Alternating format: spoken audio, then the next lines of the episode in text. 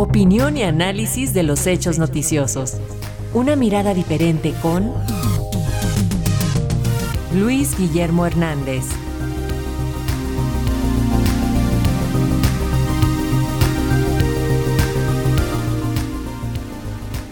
Bueno, esta mañana el periodista y analista político, como escuchamos, Luis Guillermo Hernández, nos va a hablar acerca de la comparecencia del fiscal general de la República, Alejandro Gersmanero. ¿Cómo estás, Luis Guillermo? Bienvenido, muy buen día.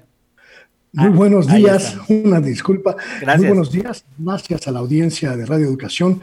Pues las más recientes filtraciones mediáticas, el espionaje telefónico a conversaciones privadas entre Alejandro Gersmanero y su más cercano colaborador, el subprocurador de delitos federales Alejandro Ramos son sumamente graves, pero no solo por el contenido de las charlas que fueron difundidas en los medios de comunicación, sino sobre todo por el hecho de que se hace muy evidente la vulnerabilidad del fiscal general de la República.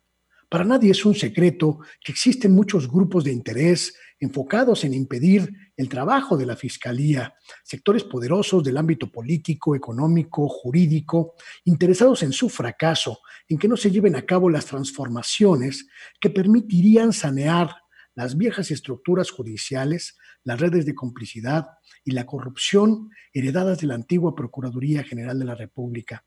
Lo que sorprende es que sea el propio Gertz Manero quien reconozca públicamente las dimensiones de este hecho. En sus apariciones públicas de los últimos días, el fiscal ha señalado abiertamente ser objeto de lo que él denominó un linchamiento, una extorsión mediática criminal que busca descalificarlo, destruir su autoridad moral e impedirle cumplir con sus tareas. No recuerdo a otro fiscal general de la República, al más poderoso de los responsables de la Procuración de Justicia Federal, reconociendo públicamente las presiones de que es objeto, los embates de sus adversarios y sobre todo asumiéndose como un sujeto de espionaje telefónico y exhibición pública a este nivel. Es una vulnerabilidad que no habíamos atestiguado en otro funcionario con este cargo. Son verdaderamente horas críticas para el fiscal. Y en el Senado de la República hay voces que piensan así. Por eso, porque son horas críticas para el fiscal, es que lo han citado a comparecer para explicar no solo los alcances del espionaje del que fue víctima, sino también para entender las lógicas del trabajo que está llevando a cabo en estos casi tres años desde que llegó Hertz Manero a la titularidad de la Fiscalía. Lo que ocurre en esta comparecencia ante las comisiones de justicia y la Junta de Coordinación Política del Senado, pues es muy importante.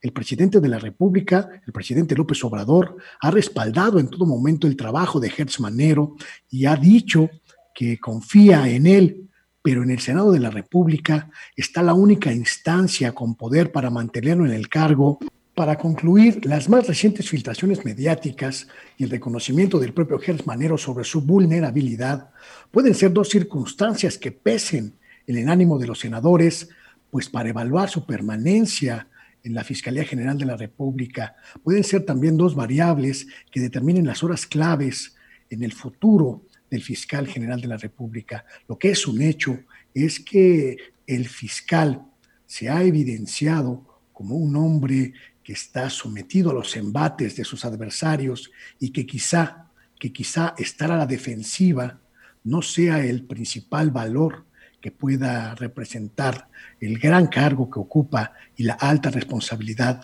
de la que es sujeto. Perfecto, Luis Guillermo. Muchas gracias por este comentario. La próxima semana te volvemos a escuchar. Buenos días. Buen día, gracias.